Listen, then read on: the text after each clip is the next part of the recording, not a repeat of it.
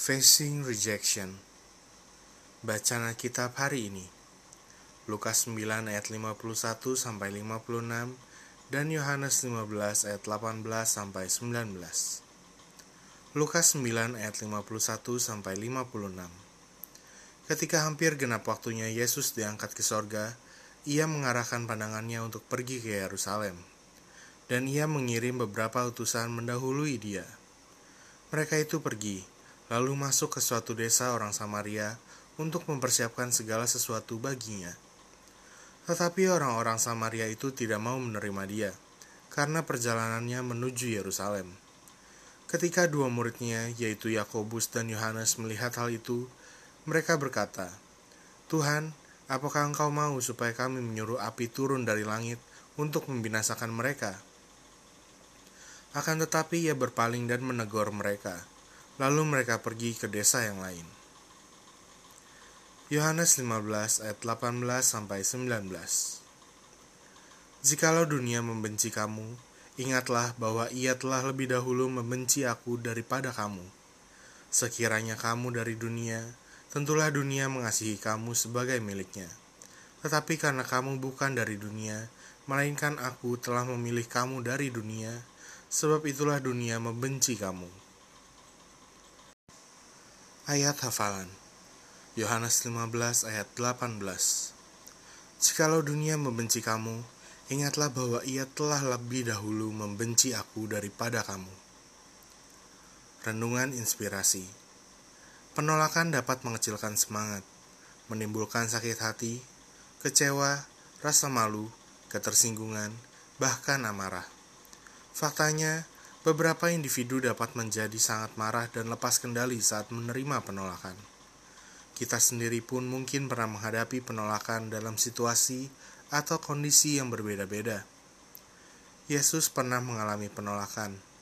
Dalam bacaan Alkitab kita dikatakan bahwa sebelum Yesus pergi ke Yerusalem, ia mengirim beberapa utusan mendahului dia untuk mempersiapkan segala sesuatu menyambut kehadirannya.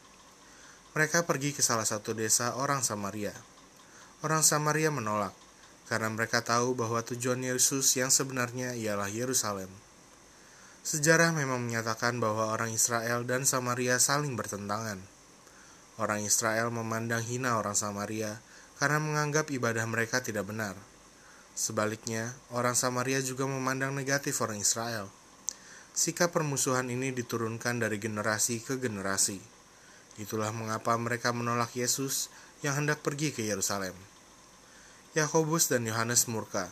Mereka tidak terima guru mereka diperlakukan demikian.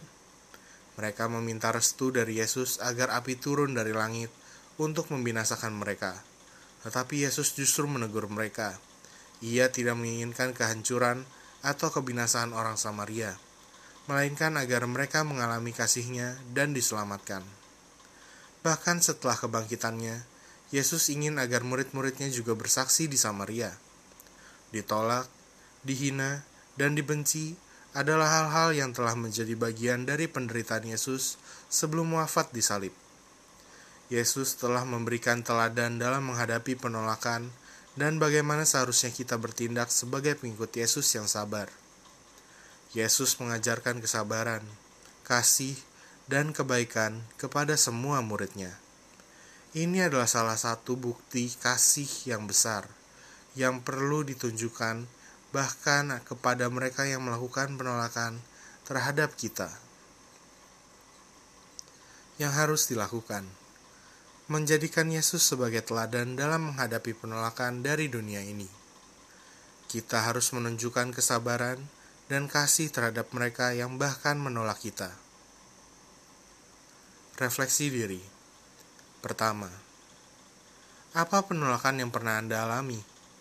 Bagaimana Anda bertindak saat itu? Gua ulangi. Apa penolakan yang pernah Anda alami? Bagaimana Anda bertindak saat itu?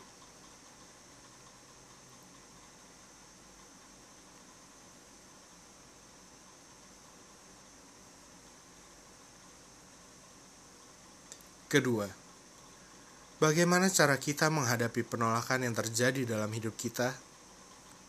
Gua ulangi, Bagaimana cara kita menghadapi penolakan yang terjadi dalam hidup kita?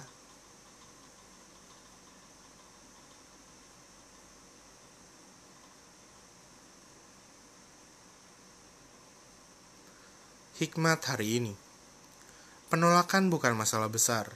Yang terpenting adalah bagaimana kita menyikapi penolakan itu.